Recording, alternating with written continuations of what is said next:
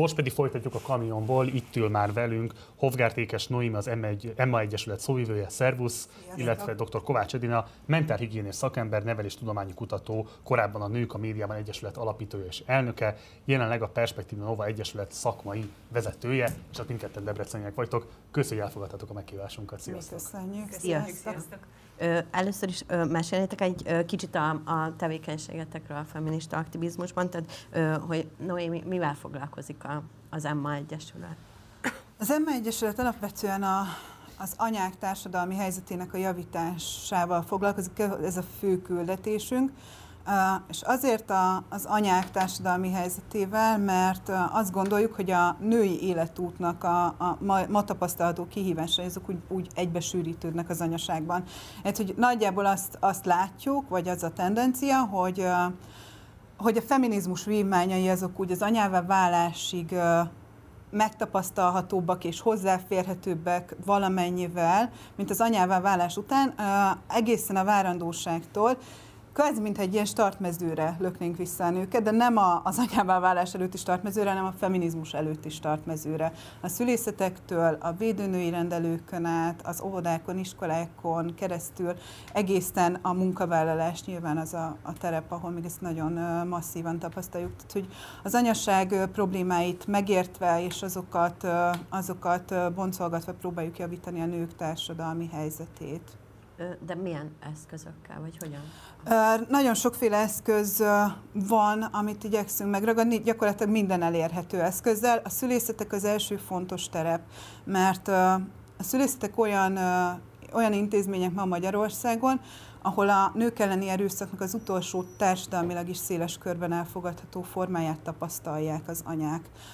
A szülészeti erőszakkal szemben fellépni, az sokkal tovább mutat annál, mint hogy a szülészeti ellátást hogyan hagyja el egy nő vagy egy anya abban benne van minden, ami a patriarchális berendezkedésből és a nem nőközpontú társadalmi szemléletből fakadóan sújthat egy nőt ma Magyarországon.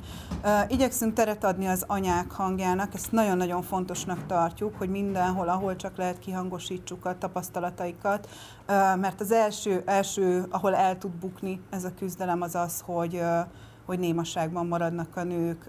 Nem túl egyszerű beszélni ezekről az érményekről egyébként, főleg mert nagyon masszívan rejtik magukban az újra traumatizálódásnak az esélyét.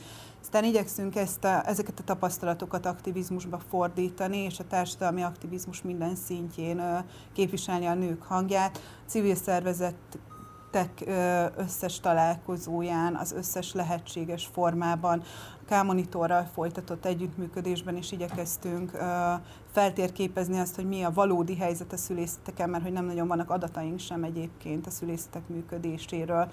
És aztán egyébként a közösségek teremtésén keresztül, tehát a nő közösségek támogatásán és a lokális közösségek szerveződésén keresztül egészen az egyedi támogatásig, amit ugye az ingyenesen hívható segélyvonalunkon igyekszünk megvalósítani. Uh-huh. És Edina, mi, mivel foglalkozott a, a Nők a Médiában Egyesület, illetve uh, tudsz mesélni arról, hogy milyen területen tevékenykedsz jelenleg? Uh-huh. Igen, a Nők a Médiában Egyesület, az egy, uh, tehát újságírók alapították, újságíró nők jellemzően, bár volt néhány férfi is a tagok között, és akkor nagyon aktív médiafigyelésben voltunk, ez volt a legfontosabb tevékenységünk, volt egy Nők a Médiában díj, amit minden évben átadtunk pozitív, illetve volt egy citromdíjunk is, azt jellemzően nem vették át sosem. Ki, ki, ki, ki, tudja, miért nem. Hát a pozitív díjakat, ott volt egy személyes díj, azt nők kapták, hm. volt egy vállalati díjot például a nem tudom, lehet egy céget említeni. Nyugodtan, hát ha pozitív, akkor pláne. Abszolút pozitív, mondjuk ők meg is érdemlik, mert ők tényleg tudatosan csinálják ezt a mai napig. Az IKEA volt például az egyik pozitív díjazottunk. Miért? Mert ők nagyon tudatosan törekszenek arra, hogy mindenféle ábrázolás legyen, tehát mondjuk egy konyha katalógust, hogyha fellapoz bárki a mai napig, akkor ott fog látni férfit és nőt, kislányt és kisfiút, tehát hogy ö, nagyon figyelnek erre, hogy ez ne úgy legyen bemutatva, hogy mondjuk a konyha az egy női privilégium.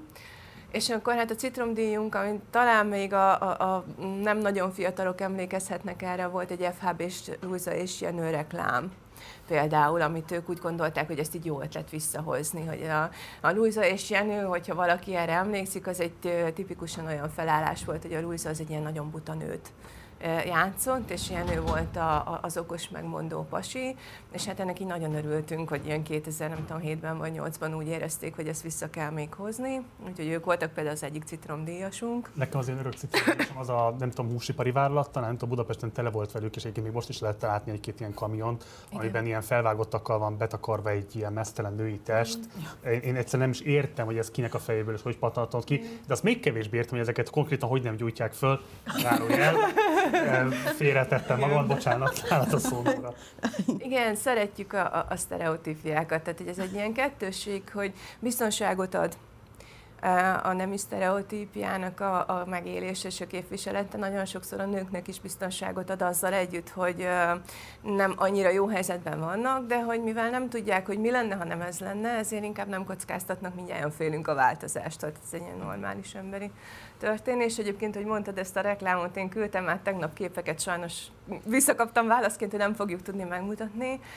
Készült szintén még 2010 előtt, és nem is Magyarországon egy ilyen fordított képsorozat, férfiak és sörreklám, és rengeteg ilyen helyzet volt benne, hogy áll a férfi ember egy fürdő szedben egy szikla mellett a sörrel, tehát amit, amit így nőknél tök természetesnek veszünk, és akkor az így nagyon szépen megmutatja ennek a, a furaságát, hogy mit is fogadunk el természetesnek.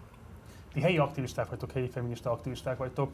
Milyen típusú régiós problémák vannak? Mik azok a kifejezetten helyi lokális ügyek, amelyek az országos átlagtól eltérően helyben nehezítik a nők életét? Be tudtok esetleg ilyesmiről számolni? Kezdő. Hát Természetesen szerintem vannak. A, a lokális alatt talán a Budapesten kívüli Magyarországot értve egyébként ebben nagyon ketté van szakadva az ország. Nagyon-nagyon szűk mozgástere van például Debrecenben egy nőnek, aki, aki a szülésével kapcsolatban intézményről szeretne dönteni. Nem gondolom megoldásnak a magánszférát semmiféleképpen a szülészeti intézmény rendszerválságára, de de látható egyébként, hogy például a, a, az ide, a tavaly januári törvénymódosítások után egyébként egy masszív kivándorlás indult meg a magánellátók irányába. Itt nincsen lehetőség. Tehát a, a, ami itt speciális kihívás az az, hogy uh, ezek a törvények, módosítás, átgondolatlan törvénymódosítások még nagyobb erővel sújtják uh, ebben a régióban élő nőket.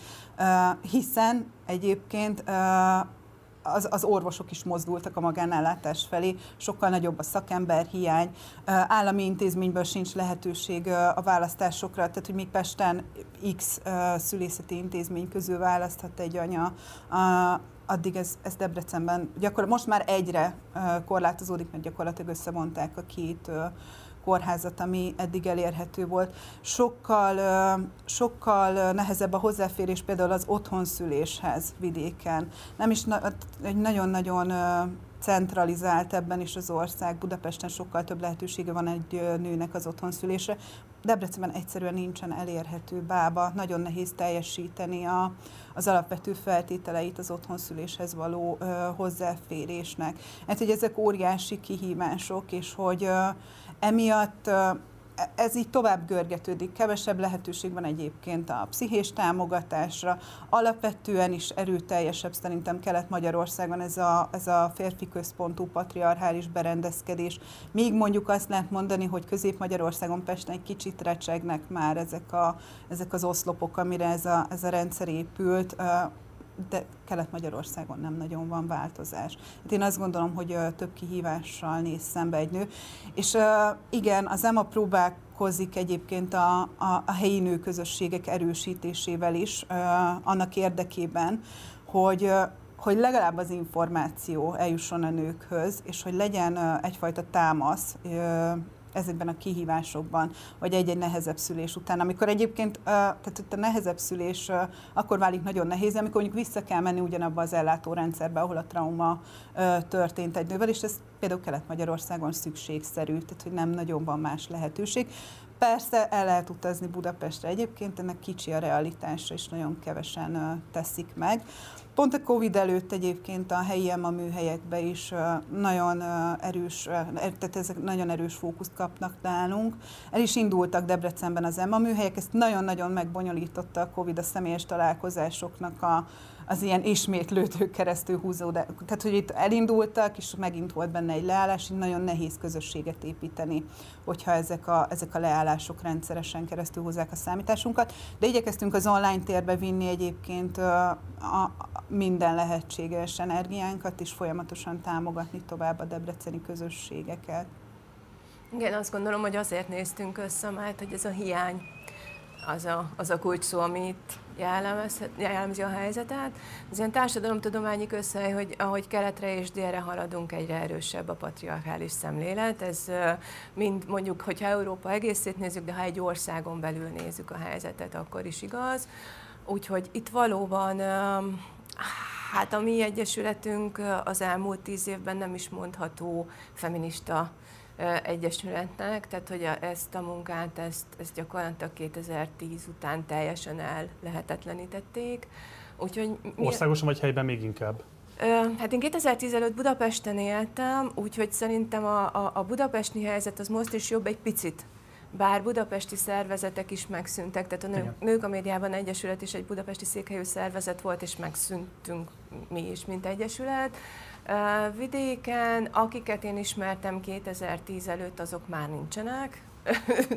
tehát biztos vannak olyanok, akiket nem ismerek, de hogy nem, tehát itt nagyon nagy hiányok vannak és hogy mi, amikor, tehát alapvetően azért nagyon sokszor hátrányos helyzetűekkel dolgozunk, és akkor ott megjelennek természetesen a, a gender szempontok, vagy mondjuk miénk a, a, az egyetlen playback színház, nagy nehezen, amit itt bennünket is visszavágott nagyon a Covid, ez egy interaktív, színház, interaktív színházi forma, közös a gyökere a, a, a pszichodrámával, tehát ez egy ilyen történetmesélő, történetfeldolgozó színház, és akkor itt teljesen mindegy, hogy mondjuk a Covid kapcsán is voltak előadásaink feldolgozni ezeket a karantén élményeket, és kapásból bejött ez a e, tavalyi e, ugye a homofób törvény kapcsán az a fajta úszítás, amit e, nagyon rosszul éltek meg e, olyan emberek is, akikre mondjuk ilyen, maradjunk a sztereotípiáknál, tehát ránézésre nem gondolnál egy ilyen 50 körüli ilyen cuki háziasszony külsejű hölgyről, hogy ő volt az első, aki behozta ezt, hogy őt ez borzasztóan zavarja, ez az úszítás, ami megy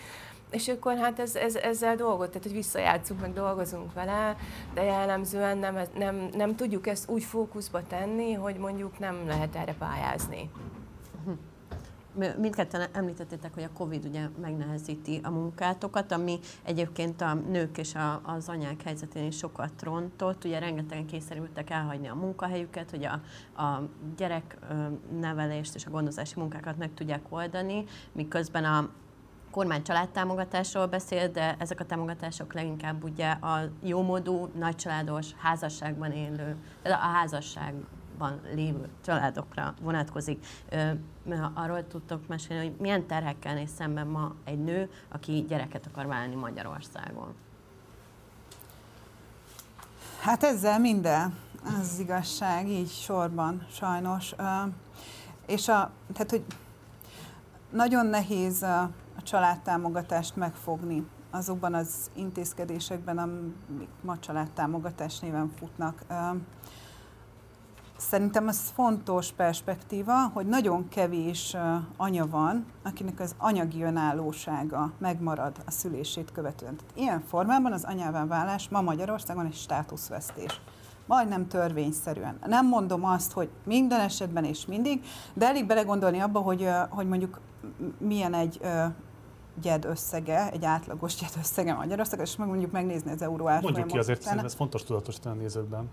Hát a, a, a gyes az 28 ezer forint körül mozog, a gyed ugye fizetés függő, és most a felső plafonját ezt nem fogom tudni megmondani, de hogy nagyon-nagyon valószínűtlen, hogy 280 ezer forint fölé ö, csúszik bárkinek a bevétele, és az is rövid időre, tehát rövidebb időre, mint, ami, mint amelyen időre egyébként elvárják tőle társadalmilag, hogy a gyereke mellett maradjon.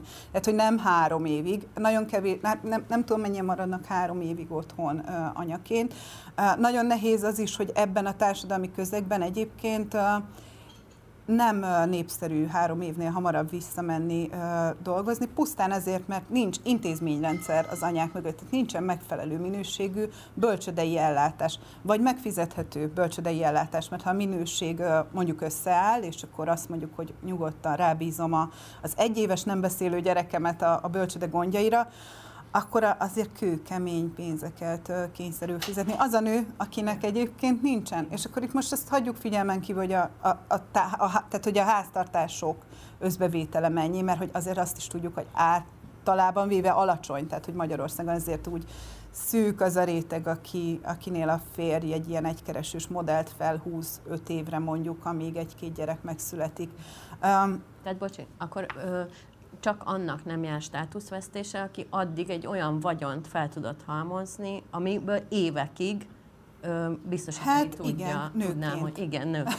ami egyébként van egyfajta szürrealitása, nem túl gyakori. Létezik bizonyára, hogy ezt én nem abszolút kétségem felül áll, hogy létezik. De még akkor is státuszvesztés egyébként, mert ez a nagyon hosszú gyerséggyed egyébként masszívan elvágja a nőket a társadalmi kapcsolódások lehetőségét, és a kapcsolatoknak attól a rendszerétől, amit, amit ami úgy, úgy a, a felszínen tartja, mondjuk mentálisan a nőket. Tehát, hogy itt azért az emmában ezt nagyon szeretnénk, vagy nagyon sokszor hangsúlyozzuk, hogy az anyák ö, pszichés egészsége, ö, az, hogy gyakorlatilag itthon három évig élik sokan ö, a gyermekek életét, és nem feltétlenül döntésből, tehát nem azért, mert ö, mert ők így szeretnék tenni, hanem azért, mert erre van adott pillanatban lehetőségük, ehhez van hozzáférésük. Vagy mondjuk a lakáshoz jutás egyetlen lehetősége az, az X gyerek vállalása ma. Ez egy, ez egy nagyon komoly probléma. Tehát, hogy ezekkel nőként óriási terhet ró, vagy teher helyeződik a vállára annak a nőnek, akinek, akinek ezeket a döntéseket meg kell hoznia úgy, hogy egyébként a szülészeti ellátórendszer folyamatosan traumatizálja, rossz minőségű, elavult, nem építi be az evidenciákat, tehát gyakran fizikai, fizikailag sérülnek a nők a szüléseik alatt masszívan. Ennek tovább gyűrűző hatásai vannak a, a házasságokra, a párkapcsolatokra, nagyon nehéz társadalmi pozícióba kerülnek, mert mert nincsen igazi ellátórendszer a gyereknevelés, ami segíteni őket a gyereknevelésben, és amit Lídia is említett előttem egyébként, ehhez esetleg csatlakozik az, hogy idősekről is gondoskodniuk kell, akkor én azt gondolom, hogy ez a státuszvesztés, ez pervazív, és majdnem mindenkit érint valamilyen formában, amikor anyává válik. Azt gondolom, hogy arra kapcsolódnék rá, amit mondtál, hogy igazából a családokat, tehát a férfiakat is rosszul tudja az adott esetben érinteni, mert hogy azért ennek a patriarchális rendszernek az előnyeit a, a középosztálybeli és a fölötti öm, jó státuszú férfiak tudják igazán élvezni. Tehát mondjuk egy ö, kelet-magyarországi olyan család, ahol muszáj kétkeresőnek lenni ahhoz, hogy megéljenek, ott nem gondolom, hogy a férfi is annyira tudná ezt a helyzetet élvezni, vagy annyira megélni az ő privilegizált helyzetét. Nem tudom, hogy meg tudjuk-e mutatni, ez is egy 2008-as projekt, ö, ami olyan, itt egy mosogatógép előtt Azért, én nem tudom bemutatni, odaadom. nyugodtan folytasd a közben gondolataidat, és meglátjuk, hogy igen. tudja mutatni a kamera. Uh, mert hogy uh, hogy ez egy, ez egy olyan projekt volt, aminek a keretében olyan képek készültek, amik egy picit megbolygatják ezeket a nemi sztereotípiákat, és akkor arra volt alkalom, hogy iskolákban lehessen erről beszélgetni. Én amíg volt rá lehetőségem egyetemi képzésbe, és bevittem ezt a hallgatóknak, hogy beszélgessünk erről, hogy ez jó, rossz, Pontosan is milyen. látunk, azt mondd el kérlek a nézőknek, Uh, igen, tehát hogy egy mosogatógép előtt álló, mosogatógépből pakoló férfit látunk, illetve egy gyerekekkel uh, uh, játszó apukát látunk, és az egyik gyermek egyébként úgy ránézésre valószínűleg valamilyen speciális nevelési igényű gyermek, tehát ennek ez is része volt hogy ne csak a, nem csak a, a, a nemi szerepekre vonatkozott, hanem úgy unblock uh, sok mindent igyekezett összefogni. Um, tehát, hogy, hogy, hogy ez lenne nagyon fontos um, azt látni, hogy amit Lídia is említett egyébként, hogy azok az értékek, amik emberi értékek igazából, hogyha ezek meg tudnának jelenni, mint emberi értékek, hogyha mondjuk a férfiaknál épp az apasság terén én azért az elmúlt tizen évben látok egy nagyon jó irányú fejlődést. Tehát a mostani 30-asok sokkal aktívabb, tudatosabb apukák, és ha tehetik, akkor, akkor sokkal jobban törekszenek arra, hogy ne maradjanak ki a, a gyereknevelési élményekből, nem mindig tehetik, tegyük hozzá, mert adott esetben tényleg kényszerből kialakul egy olyan felállás, hogy anya otthon van két gyerekkel, és apa meg két állásban dolgozik. Tehát, hogy mondjuk ezen nagyon jó lenne társadalmi szinten változtatni, és akkor ez mindkét nemnek a helyzetét egyébként megkönnyíteni. Illetve az a fajta tehát egy sokkal nagyobb nyitottság, a felelősség megosztása az nagyon sokszor a férfiaknak is jó tud lenni, csak hát már a nevelés kezdetén elkezdődik az, hogy egy fiú nem sír, egy fiúnak nincsenek érzései, ha vannak is nem beszélünk róla, tehát hogy érzékeljük az önismereti munkában ezt, hogy egyébként is nehezen tudunk verbalizálni érzelmeket, nők és férfiak egyaránt nem vagyunk hozzászokva, tehát ez ahogy érzed most magad, és akkor jön egy kognitív válasz, hogy hát most én úgy gondolom, hogy oké, okay, de mit érzel? Tehát ez, e, ez nemtől független, és akkor utána a férfiakkal többnyire van még egy lépcsőfok, tehát hogy őket még nehezebb egy picit elszakítani ettől a kognitív beállítódástól, és aztán amikor elkezdenek tudni dolgozni például önismeretben így magukon, akkor az, az amúgy nekik tök jó. Tehát, hogy igazából ezt fontos lenne látni, hogy, hogy egy változás az nem feltétlenül rossz, akár a férfiaknak sem, csak nem ehhez vagyunk szokva. Nóra említette az adás legelején, hogy most a doktoriát a nők magyar filmekben látható reprezentációjáról írja, és az volt a válaszat, hogy nagyon sematikus Igen. ez az ábrázolásmód. Egységú.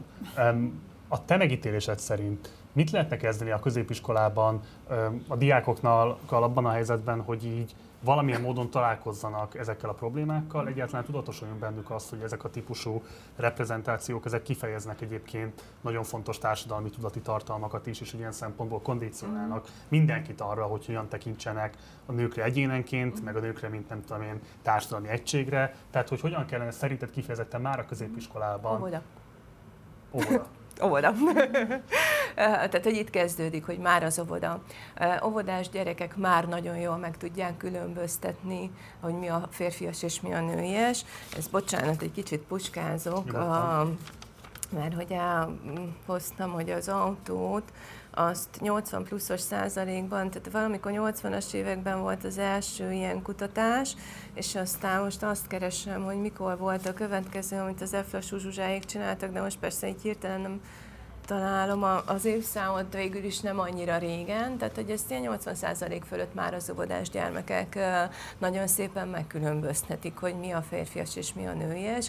Tehát már ott el kellene kezdeni, és egyébként óvodától középiskoláig nem kell más tenni, mint, mint arra felhívni a figyelmet, hogy ez megkérdőjelezhető.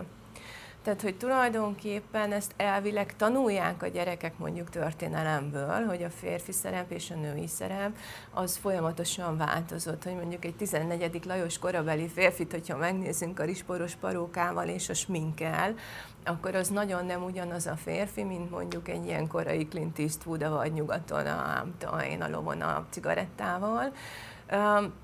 Tehát önmagában, hogyha csak erre nem hívjuk fel a figyelmet általában, vagy nem szokás felhívni a figyelmet, hanem ez úgy volt vagy hogy mondjuk a, a lányokat nem gondolták taníthatónak egészen a, a, a 14. századig, úgy gondolták, hogy a lányok azok hát az esélytelen. Aztán elindult a, a, az a fajta tengeri kereskedelem, amikor a kereskedők elindultak, és két hónapot hajóztak, és valakinek otthon vinni kellett volna az üzletet, és akkor lássunk csodát, a lányokat meg tudták tanítani, írni és olvasni. A polgári családokban is, nem csak a főúri család, mert a főúri családokban egyébként, tehát hogy mindig ez a privilegizáltság azért kötődött az anyagi helyzethez, hogy ott azért tanították a lányokat, de hogy a polgári családokban is elkezdődött a nőnevelés, mert mégiscsak jó volt, hogy az asszony tudott otthon számolni. Tehát, hogyha önmagában erre felhívjuk a figyelmet, hogy figyelj az, hogy választasz valamit, az, az ne attól függjön, hogy mi a fiús és mi a lányos, hanem attól, hogy te mihez vagy tehetséges, te miben tudod magad jól érezni, akkor ez tulajdonképpen elég. Tehát másra nem, nincsen szükség, csak ez nem történik meg. Záró kérdésként ö, azt szeretném megkérdezni hogy, hogy mit ö, reméltek nőjogi téren a választásoktól? Akár a Fidesz, akár az ellenzék fog nyerni. Kezdjük veled. Hú, uh, hát azt hiszem, hogy, uh, hogy most már, most már uh, itt, hogy így beszélgettünk Kingával kint, hogy mi volt mondjuk 2008-ban, és mi van most, és hogy 2008-ban sem gondoltuk azt, hogy, hogy így Kánaán van, de hogy ami most van, az a sötét középkor felé között, és hogy a perspektívaváltás ez egy nagyon nagy lőzúnak hangzik, de az a helyzet, hogy, hogy semmilyen reform, semmilyen ilyen területi reform nem fog megvalósulni addig, amíg, amíg a genderrel kapcsolatban ilyen kommunikáció zajlik az országban. Egészen egyszerűen azért, mert mindenhol az képeződik le a speciális problémákban, ami a közbeszédet uralja, és ez a, ez a nagyon avittas, és a nőket egyébként egy ilyen nagy már csak azt sem mondanám egyébként, hogy ilyen, ilyen bújtatottan másod, másodrangú pozícióba sorol, mert hogy ez nem bújtatott. Tehát, hogy egy olyan országban nem mondhatjuk azt, hogy a, a, a a patriarchális berendezkedés bújtatottan van jelen, ahol hiába mondjuk évek óta, hiába mondja velünk együtt a más állapotot mozgalom, hogy nők, nők erőszakot szenvednek el napi szinten az ország összes szülészeti ellátó intézményében, és erre az a válasz, hogy, hogy szüljünk többet. Tehát, hogy mintha a probléma megértése hiányozna.